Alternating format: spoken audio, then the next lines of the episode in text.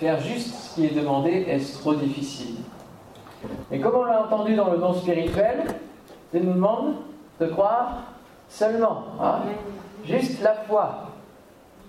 C'est quand même pas grand-chose normalement. Alors je vous invite, on va lire ensemble un, passage, euh, un chapitre même dans l'évangile de Matthieu. Matthieu chapitre 3, si vous y êtes, nous pouvons lire. En ce temps-là, donc finalement 400 ans après, euh, après un silence de Dieu, après Malachie, en ce temps-là parut Jean-Baptiste prêchant dans le désert de Judée. Il disait Repentez-vous, car le royaume des cieux est proche. Jean est celui qui avait été annoncé par Ésaïe le prophète lorsqu'il dit C'est ici la voix de celui qui crie dans le désert Préparez le chemin du Seigneur, aplanissez ses sentiers. Jean avait un vêtement de poil de chameau, une ceinture de cuir autour des reins. Il se nourrissait de sauterelles et de miel sauvage. Les habitants de Jérusalem, de toute la Judée et de tout le pays des environs du Jourdain se rendaient auprès de lui et confessant leurs péchés, ils se faisaient baptiser par lui dans le fleuve du Jourdain. Et voyant venir à son baptême beaucoup de pharisiens et de sadducéens, autrement dit les chefs de la loi, tous ceux qui euh, connaissent très très bien les Écritures, mais qui finalement ne la mettent pas en pratique et, accusent les autres, condamnent les autres, leur dit race de vipères, qui vous a appris à fuir la colère à venir? Produisez donc du fruit digne de la repentance et ne prétendez pas dire en vous-même nous avons Abraham pour père. En gros, nous sommes sauvés, sommes de la lignée de celui qui a eu la foi, qui a, mis en place le, peuple. Car je vous déclare que de ces pierres-ci, Dieu peut susciter des enfants à Abraham. Déjà, la cognée, le, marteau est, est, mis à la racine des, arbres. Tout arbre donc qui ne produit pas de bons fruits sera coupé et jeté au feu. Moi, je vous baptise d'eau pour vous amener à la repentance, mais celui qui vient après moi est plus puissant que moi, et je ne suis pas digne de porter ses souliers. Lui, autrement dit Jésus, il vous baptisera du Saint-Esprit et de feu. Il a son vent à la main, il nettoiera son air, il amassera son blé dans le grenier, c'est-à-dire chacun de ceux qui voudront bien croire, dans le ciel, hein, le grenier c'est le ciel, mais il brûlera la paille dans un feu qui ne s'éteint point. Alors Jésus, vint de la Galilée au Jourdain vers Jean pour être baptisé par lui. Mais Jean s'y opposait en disant C'est moi qui ai besoin d'être baptisé par toi, et, tu viens à moi? Jésus lui répondit Laisse faire maintenant, car il est convenable que nous accomplissions ainsi tout ce qui est juste. Et Jean ne lui résista plus. Donc, sur la base de ce verset, Jésus accomplit ce qui est juste et nous, il nous demandait juste de faire quelque chose de très simple. Dès que Jésus eut été baptisé, il sortit de l'eau et voici les cieux s'ouvrir. Et il vit l'Esprit de Dieu descendre comme une colombe et venir sur lui. Et voici une voix fit entendre des cieux ces paroles. Celui-ci est mon Fils bien-aimé en qui j'ai mis toute mon affection. Amen. Amen. Gloire à Dieu. Voilà un chapitre court qu'on pouvait se permettre de lire en entier et, aussi pour bien comprendre le, contexte et l'histoire de ce passage. Euh, simplement, au premier temps, j'aimerais vraiment remettre le contexte et, voir que Jean-Baptiste ici est dans un désert physique. Il y a le Jourdain qui coule à côté, euh, mais il est dans un désert physique et il est aussi dans un désert spirituel. Comme je vous le disais, ça fait 400 ans que Dieu n'a pas parlé au travers de la bouche de prophètes, d'hommes de, Dieu, et que, la parole ne s'est pas manifestée dans, ce peuple qui était habitué à avoir des prophètes. On a lu Ésaïe, euh, il y, a plein de prophètes quand vous lisez l'Ancien Testament. Le, le, peuple a marché avec des hommes qui recevaient des paroles de la part de Dieu pour que finalement Dieu conduise le peuple dans sa destinée, dans ses voies et dans la vie d'une manière générale. 400 ans qu'il n'y a plus rien eu un silence total entre Malachie et Matthieu. Pourquoi? Pourquoi ces 400 ans de silence? C'est long, 400 ans. Hein ben, tout simplement parce que comme on le lit, euh, finalement, Dieu veut chérir son peuple, il l'aime, il, il veut bénir les hommes, les êtres humains, mais eux ne veulent pas écouter. Et donc, à force de donner des conseils de vie, des commandements, et de de vouloir bénir les hommes, mais eux ne le veulent pas, et, s'obstinent parfois dans, des, rites sans, plus aucun sens, ou alors ils vont se confier en d'autres dieux, en d'autres idoles, des, des, statues de bois, de pierre, qui n'entendent pas, qui ne parlent pas non plus. Finalement, Dieu se tait. Il dit, ça ne sert à rien que je continue de parler à des gens qui ne veulent pas écouter mes conseils, mes instructions. Pourtant, c'est lui le créateur. Et s'il a créé ce monde et ceux qui l'habitent, il sait comment on doit fonctionner et on peut fonctionner pour bien vivre dans ce monde, n'est-ce pas? Il a le mode d'emploi puisque c'est lui qui a créé. Alors, il est dans ce désert. Est-ce que vous êtes dans un désert? Peut-être que vous êtes dans un désert ce matin. Vous êtes arrivé en vous sentant sec dans votre cœur, dans votre âme. Peut-être que vous avez euh, vous traversez une période où vous êtes dans une épreuve tellement forte que, que vous ne sentez plus la présence de Dieu. Peut-être que vous étiez bien en communion avec Dieu, que vous connaissez le Seigneur et, et que vous, vous l'aimez encore, mais, mais c'est comme si ça faisait 400 ans qu'il n'avait plus parlé. Que vous vous demandez si vous savez encore l'écouter. Peut-être que ce matin, vous ne connaissez pas Dieu vous dites, mais moi, j'arrive ici, peut-être que vous avez été invité ou que vous avez, vous cherchez Dieu. Vous êtes en quête de quelque chose qui va venir désaltérer votre cœur, qui est vide, qui est sec. Eh bien, ce matin, il y a quelqu'un qui est là et qui, et qui crie. Et au travers de, de Jean-Baptiste, je veux le faire résonner ce matin et je veux me faire aussi Jean-Baptiste en train de dire Repentez-vous, car le royaume de Dieu est proche. Venez vous désaltérer, même en plein désert, dans le désert de ce monde, vous pouvez venir vous désaltérer. Vous pouvez trouver la vie tout à nouveau. Vous pouvez voir l'abondance, qui est quelque part comme un oasis disponible. Oui, en Jésus, en Dieu, il y a un oasis disponible. Il y a une source d'eau qui peut nous désaltérer, désaltérer notre âme, notre cœur, et nous redonner la vie complètement nous transformer, nous changer, nous remplir, nous rendre solides et sûrs pour marcher en nouveauté de vie. Alléluia. Et Jean-Baptiste crie cette fois. Il crie. Alors j'aimerais juste dire, pour revenir aux commandements et aux conseils que Dieu nous donne, que les commandements de Dieu que l'on peut trouver déjà, hein, la plupart de nous connaissons les dix commandements, hein, on peut penser que Dieu est là et, qu'il dit il faut que tu fasses ceci, il faut que tu fasses cela, et on se dit mais finalement c'est pas la véritable liberté cela. Moi je veux être libre de mes mouvements, de mes pensées. C'est Laurent Pagny qui disait, hein, qui chantait, n'enlèverai pas ma liberté de penser. Ouais. Je veux être libre. Et finalement, la véritable liberté, elle peut se trouver que dans un cadre qui rend la liberté propice et qui la garde préservée. Retirez les commandements, retirez les lois d'un pays, et vous verrez l'anarchie qui peut se produire. Il n'y aura plus de liberté véritable.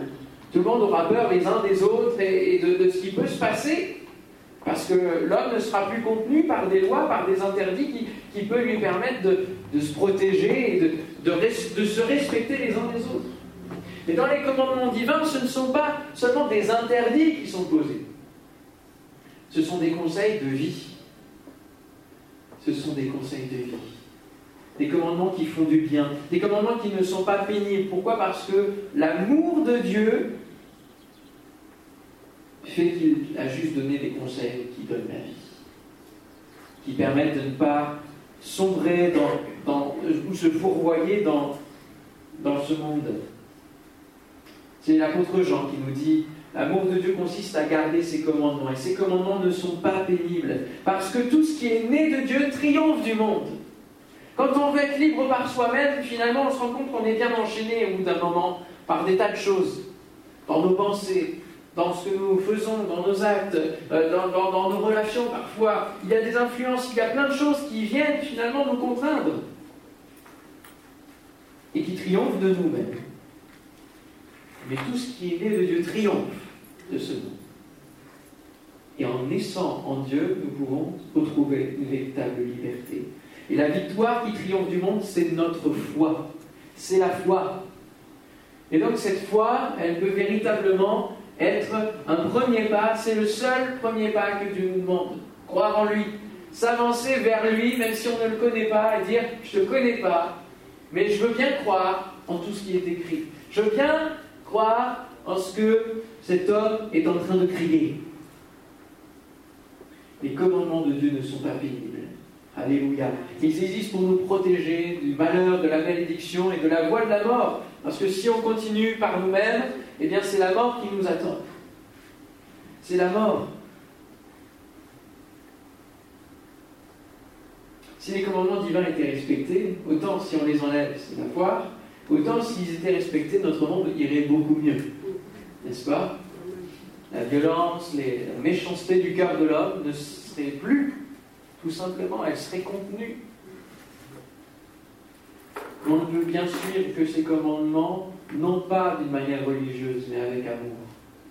En apprenant à aimer Dieu, à comprendre quel est son cœur, qui il est et pourquoi il a mis en place toutes ces choses. Alors, les commandements ne sont pas pénibles, ce n'est pas un fardeau.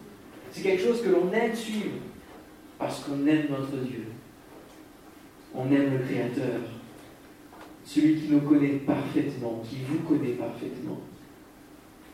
Au peuple d'Israël, dans Deutéronome, il est dit maintenant Israël, que demande de toi l'Éternel ton Dieu? Voilà, qu'est-ce qu'il convient juste de faire? Qu'est-ce que Dieu demande juste de faire? D'ici ce n'est que tu crées l'Éternel ton Dieu, afin de marcher dans toutes ses voies. Il a écrit pour chacun d'entre nous une destinée, un plan. Il y a quelque chose qui est écrit. Maintenant, est-ce qu'on veut le vivre ou pas? Est-ce qu'on veut rentrer dedans ou pas? C'est la question. Si ce n'est que tu aimes, que tu serves l'Éternel, ton Dieu, de tout ton cœur, de toute ton âme, si ce n'est que tu observes les commandements de l'Éternel et ses lois que je te prescris aujourd'hui, dans quel but? Afin que tu sois heureux. Voilà le but. Être heureux. Recevoir le bonheur. Finalement, le but des commandements, de, et des enseignements de la parole de Dieu, c'est ce que tout homme recherche dans ce monde. Le bonheur, la tranquillité de l'âme, le repos, la sérénité, être bien dans ses relations avec les autres, avoir la paix, jouir de la vie sans avoir des conséquences fâcheuses, mauvaises de ce vers quoi nous sommes allés. Voilà ce que recherche l'homme. Nous pouvons trouver véritablement Dieu. Alléluia. Combien de fois on préfère vivre par nous-mêmes, on préfère garder le volant de nos vies, et puis finalement, bah, on essaye, et puis bien souvent on, se plante, on se retrouve face à des voies sans issue. Comme un enfant qui fait ses expériences par lui-même, parce qu'il ne veut pas écouter les alertes que donnent ses parents. Mais s'il il continue d'année en année à ne pas écouter les alertes de ses parents, il va forcément tomber dans, des choses qui peuvent, être, qui peuvent être dangereuses pour lui, graves, soit de tout petit, qui n'a vraiment pas conscience des dangers qui l'entourent, et parfois plus grand quand on touche à, à des choses qui sont néfastes pour notre vie, pour notre corps, mais même aussi pour notre cœur. Alors il y a cette voix qui crie. Qui crie quoi Le royaume de Dieu est proche. Il crie qu'il y a quelqu'un qui va venir et qui va baptiser du Saint-Esprit, qui va transformer, qui va venir finalement récupérer tous ceux qui veulent bien croire pour leur donner ensuite une espérance, une nouvelle voie, la vie éternelle. Il y a un réveil spirituel au cœur du désert. Et il y a un fleuve qui coule. Le fleuve du Jourdain, il coule. Et il est un fleuve coulant du cœur de Dieu. Hein, vous connaissez ce chant? 42 dans les DPS. C'est le grand fleuve d'un amour merveilleux. Je vais y boire. Son amour me remplit. Et sa victoire m'anime de l'esprit. Il y a un fleuve qui est disponible, qui est à portée de foi. à portée de foi. Il suffit juste de croire qu'il existe pour y goûter être plongé dans la présence de Dieu. C'est la première étape, c'est la conversion, c'est se repentir. Repentez-vous car le royaume des cieux est proche. Il invite tous ceux qui en ont marre du désert à revenir de tout leur cœur vers Dieu pour recevoir la vie, l'abondance de vie, pour être désaltérés. Et cela passe au travers d'un symbole, être plongé dans l'eau. Et on retrouve vraiment l'image de, l'eau qui désaltère finalement. Se repentir, c'est vouloir que notre vie soit véritablement transformée, que notre cœur soit désaltéré, c'est comme être plongé véritablement dans la présence de Dieu. Réaliser tout d'un coup finalement que ben, si Dieu n'est pas dans notre vie, on est perdu, on est sec. Il n'y a rien de sûr et solide qui est construit dans nos vies si lui ne vient pas construire quelque chose d'éternel. C'est admettre que vivre sans lui, c'est une erreur. C'est manquer le but de ce pourquoi nous sommes faits. Jean-Baptiste annonce donc au travers de cette voix qui crie Jésus-Christ, qui lui-même dira Je suis le chemin, la vérité et la vie. Vous un peu plus de conviction hein, quand vous voulez compléter ce que je dis. Je suis le chemin, la vérité et la vie. Il y a mille et une manières de chercher euh, à vouloir la, paix, la tranquillité dans ce monde, et il y en a plein qui, qui, veulent chercher des états de conscience différents, atteindre des niveaux de. Voilà, des mondes parallèles, qui croient en des, différents univers, etc.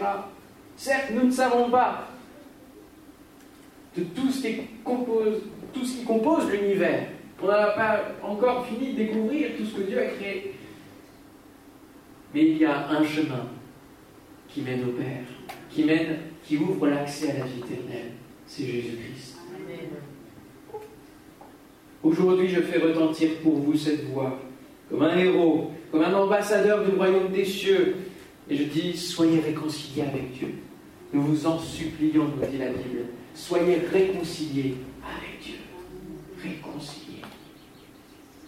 C'est tellement bon d'être réconcilié avec Dieu, n'est-ce pas? Vous qui avez fait l'expérience. C'est super. Hein? On a cette paix qui vient dans notre cœur, dans notre vie, qui est extraordinaire. Alors comment faire pour être réconcilié avec Dieu? Ben, C'est très simple. Il suffit juste de faire ce qui est demandé. Et ce qui est demandé, c'est quoi? C'est celui qui croira et qui sera baptisé. La conséquence égale, il est sauvé. Celui qui ne croira pas, eh bien, il sera condamné. Donc la foi et le baptême sont source du salut. Alors, question, est-ce que c'est trop difficile? On va voir dans quelques instants face à ce que Jésus a fait pour nous. Je pense que c'est pas trop difficile, n'est-ce pas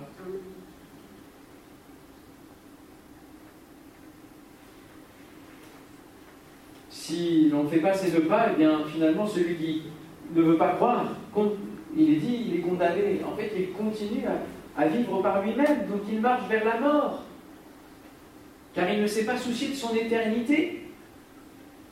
Et ce que la Bible nous invite à faire, ce que Jésus nous invite à faire, que le Père nous invite à faire, c'est à nous soucier pendant cette vie de notre éternité, de la vie d'après.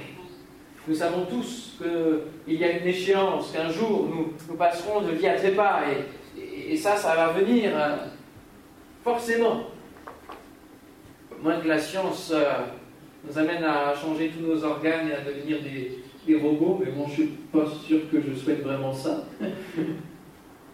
et puis vivre éternellement dans ce monde, c'est pas non plus un bel avenir finalement. Mais bon, on se refuse à regarder la mort, n'est-ce pas? On met des crèmes anti tout ça, même les hommes s'y mettent. Ouh là là. ouais, ouais. Repousse l'échéance. Mais on peut rien, on peut rien y changer en fait. Mais alors que nous savons qu'il y a cette échéance-là, il y a une vie derrière qui ne s'arrête pas l'éternité. Quand on commence à réfléchir, et comme le dit l'Ecclésiaste, le livre de l'Ecclésiaste, Dieu a mis dans le cœur de l'homme la pensée de l'éternité. Et quand on commence à penser à l'éternité, ça nous donne véritablement le vertige, parce que ça ne s'arrête pas. Et donc, si on réfléchit qu'il y a deux vies après euh, la mort, à savoir la vie éternelle dans le paradis de Dieu, et la mort éternelle dans le feu hein, de la paille qui brûle, eh bien on a vite fait de vouloir suivre Christ. Mais on ne le fait pas par peur, on le fait juste parce que Jésus a ouvert la voie. Et on veut vivre avec lui pour l'éternité. Parce que son amour nous percute, nous touche, vient transformer nos vies. Parce que cet amour-là, ben, il nous parle. Pourquoi? Parce que c'est un amour qui a été incarné. Tout ce que Dieu annonce au travers des prophètes dans l'Ancien Testament, finalement, Jésus va venir sur la terre, l'incarner. Il va venir annoncer ce message, mais il va venir le vivre complètement. Il va se faire la parole de Dieu. Et donc, comment croire? Eh bien, simplement en lisant la parole de Dieu.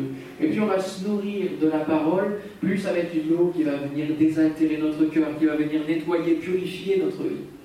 On va sentir les bienfaits de la parole de Dieu qui est vivante, vraie, parce que c'est une personne, c'est Jésus-Christ. Et donc, s'approcher de Jésus, c'est lire la parole. Lire la parole. Et cette parole-là, elle va produire en nous la foi, encore plus de foi. Donc c'est un cercle vertueux foi, parole, foi, parole. Et on va avoir de plus en plus confiance en ce Dieu que nous ne connaissons pas. Et que nous ne pouvons pas connaître en plénitude sur cette terre. Et ce qu'il nous invite à faire, juste à faire, c'est de dire, je veux commencer à avoir confiance en toi. Confiance. Alléluia. Et puis on marche petit à petit, on va vers le baptême qui vient confirmer ce qui s'est passé à l'intérieur de nos vies, dans l'intimité de notre cœur. Et on vient dire aux hommes, oui, je confirme, je, je m'engage. C'est ce que notre sœur vient faire ce matin. Confirmer ce qui s'est passé à l'intérieur. C'est un symbole fort. Je vous lirai juste ce que Jésus dit du principe celui qui croira sera baptisé, sera sauvé, etc. Il dit, je suis venu comme une lumière dans le monde, afin que quiconque croit en moi ne demeure pas dans les ténèbres. Si quelqu'un entend mes paroles et ne les garde pas, ce n'est pas moi qui le juge, car je suis venu non pour juger le monde, mais pour sauver le monde. Voilà son objectif en venant sur terre. Il est venu pour donner un dernier moyen de salut, avant que ce monde s'effondre complètement dans son péché. Celui qui me rejette et qui ne, reçoit, ne reçoit pas mes paroles, il a son juge déjà. C'est la parole qui est annoncée. C'est elle qui, qui tranche finalement.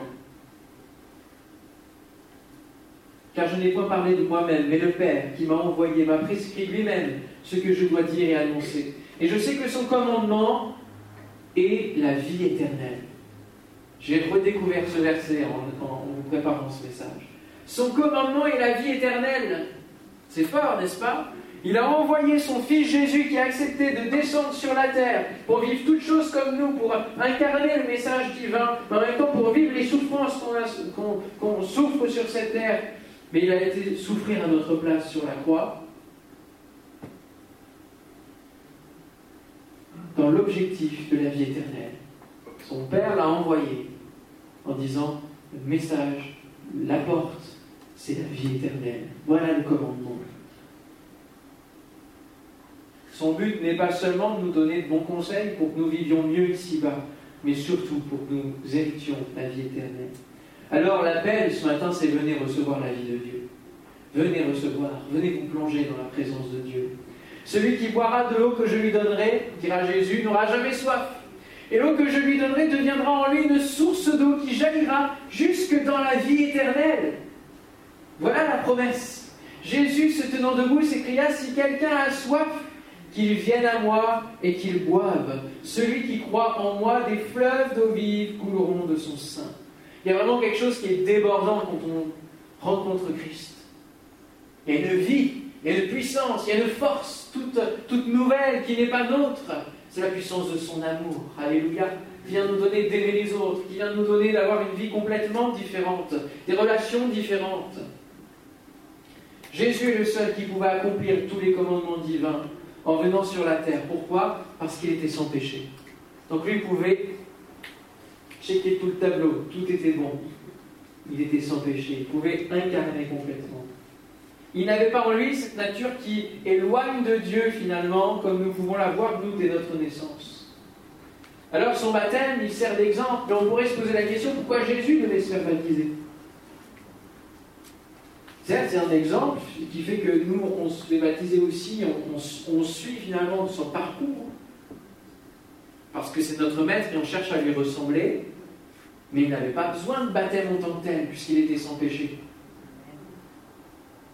Bien en fait, autant nous, lorsque nous nous plongeons, nous mourons à notre ancienne vie, lorsque nous ressortons, nous, vivons dans une vie nouvelle, nous ressuscitons à une vie nouvelle, nous repartons complètement de zéro.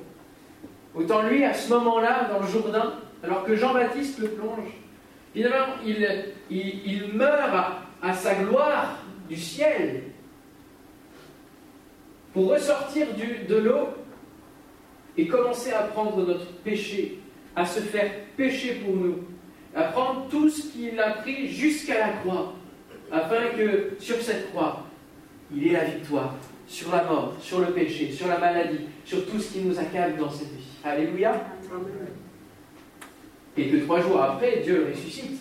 Parce que c'est ça qui fait notre espérance. S'il était resté mort, bah, il n'avait pas beaucoup d'espérance. Mais il est ressuscité. Alléluia. Il a triomphé de toutes ces choses-là. Pour nous. Et finalement, lors du baptême, nous prenons de sa vie. Et lui, sur la croix, il prend notre mort, il prend notre condamnation. Alléluia. Donc il fait un petit peu l'inverse de nous. Et son ministère, c'est une, descente hein, jusqu'à la croix, finalement. Descente jusqu'à la croix. Dans tout son parcours, dans les rencontres qu'il va faire, il va guérir, il va, finalement il va prendre les maladies, il va, il va sauver, il va purifier, il va guérir la lèpre, etc. Il va commander, il va libérer. Donc il, prend tout cela, il les amène, il les livre publiquement en spectacle en triomphant d'elle. À la croix. Il triomphe de tout cela. Et justement, lorsqu'il ressort, il fallait que Dieu continue d'approuver qui était Christ. Quelle était la différence de Christ par rapport aux êtres humains. Et alors que Jésus s'est fait pécher et que le regard du Père était difficile sur sa vie, puisqu'il ne peut pas supporter le péché. Il est saint. Il nous a créés en toute perfection, en toute sainteté euh, à l'origine.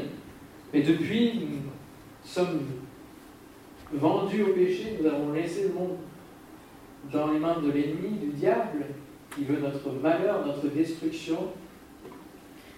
Eh bien, Jésus, lui, il, est venu, il a marché jusqu'à la croix.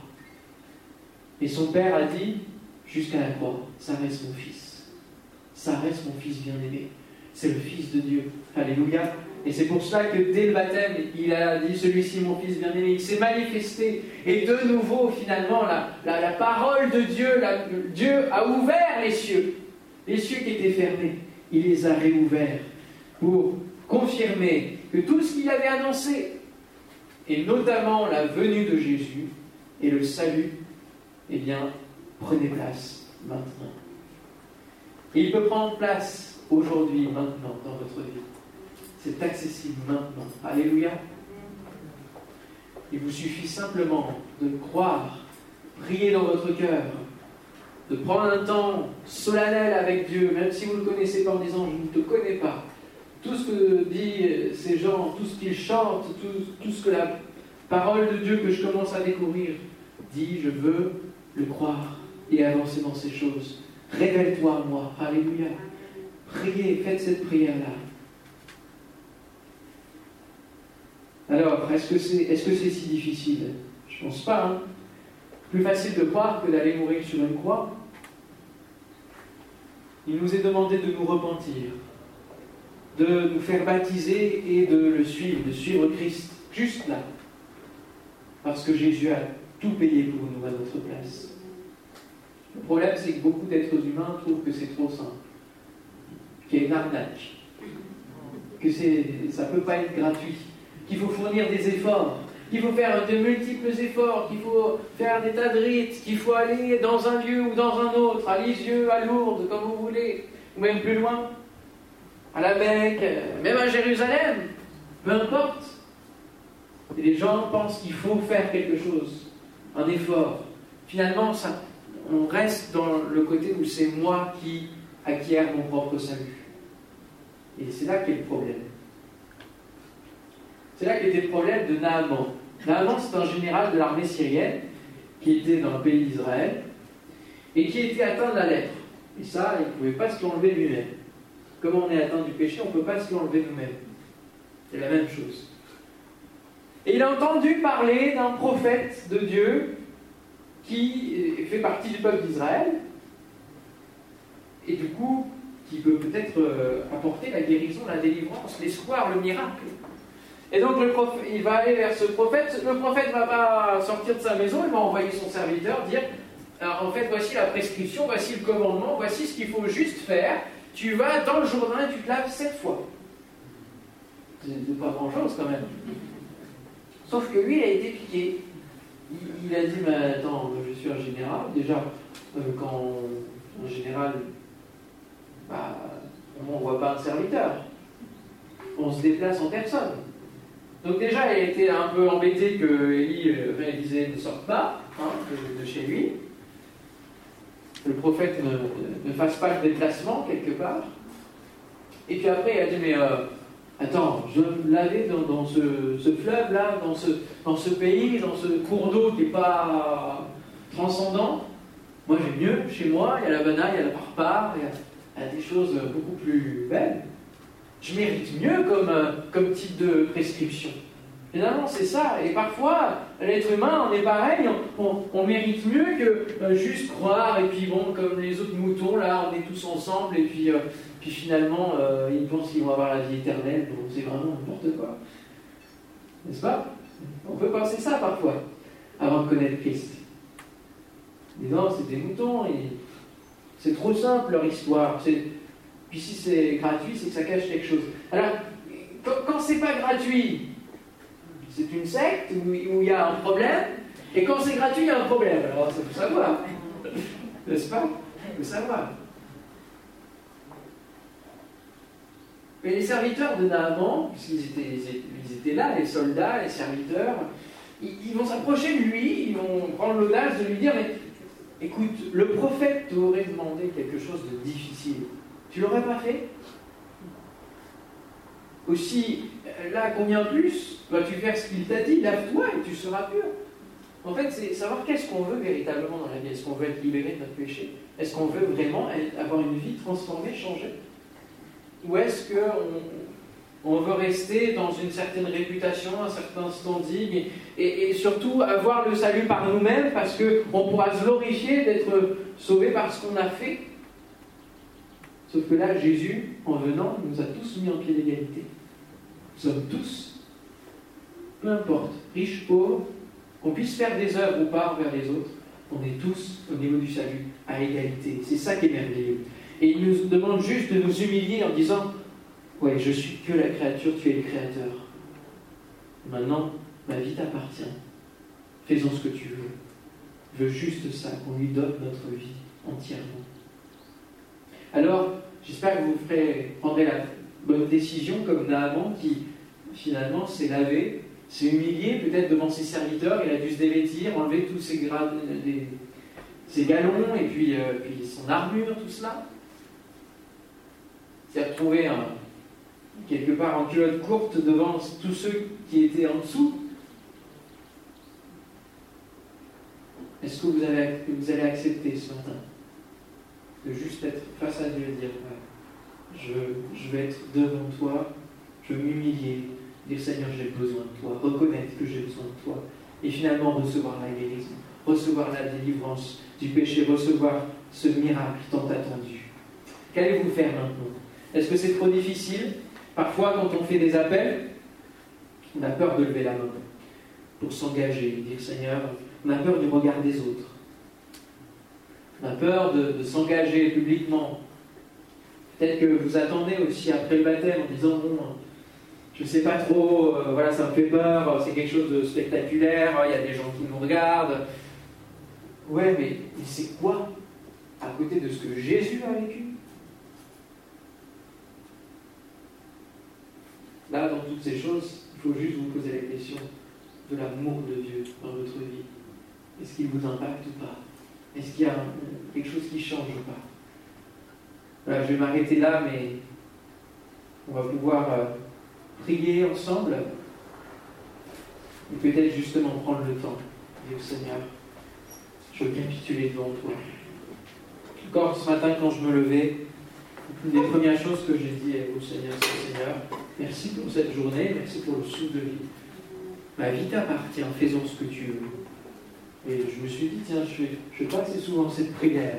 Je reviens trop souvent à, reprendre en main ma vie. Alors qu'on soit non-croyant ce matin, que vous soyez non-croyant, que vous soyez un, jeune croyant de quelques semaines, quelques mois, ou même converti depuis 50 ans, je pense que cette question, elle est, elle est bénéfique pour nous tous. Disons, Seigneur, ouais, ce que tu me demandes, c'est pas trop difficile. Et même si parfois vous pouvez traverser une épreuve, que vous êtes en pleine période de désert spirituel, peut-être qu'il vous demande de faire quelque chose, que vous ne voulez pas le faire. Mais c'est pourtant la clé de la sortie de l'épreuve. Peut-être que c'est demander pardon à quelqu'un, peut-être que c'est, réparer quelque chose que vous avez commis, c'est détacher euh, une, parole méchante que vous avez dû euh, donner sur la vie de quelqu'un. Tous les cas, ce que Jésus nous demande n'est pas trop difficile par rapport à ce que lui il a vécu, puisqu'il a payé à notre place. Seigneur, je vais prier pour chacun d'entre nous et pour tous ceux qui, euh, qui ont euh, qui sont travaillés par ce message. Je te prie que ton esprit, Seigneur, puisse venir nous convaincre de péché, de justice et de jugement. Je vais simplement lancer un appel très rapide. Si quelqu'un veut donner sa vie au Seigneur, veut capituler devant lui, eh bien, le, signe d'engagement, le premier signe, quelque part, euh, que vous pouvez faire, c'est lever votre main en disant Oui, je veux suivre Jésus. Je veux mettre ma confiance en Jésus. Je veux mettre ma foi, faire un pas de foi, ce pas de foi. La parole de Dieu nous dit Approchez-vous de Dieu, il s'approchera de vous. Il vous demande juste de faire un pas, un seul pas. Parce que lui, il a fait tout ce qui est juste derrière. Il a rempli le programme. Il a rempli ses promesses. Il les a accomplies. Alors si c'est votre cas, levez simplement votre main. On, a les yeux fermés, ne vous inquiétez pas. Et même moi, et, on va prier que le Seigneur pose sa main sur vous. Alléluia. Seigneur, je te prie pour tous ceux qui lèvent leurs mains, pour ceux qui lèvent leurs mains peut-être dans leur cœur et qui n'osent pas lever leurs bras. Seigneur, je te prie que tu poses ta main, Seigneur ta main bénissante, ta main bienfaisante sur leur vie.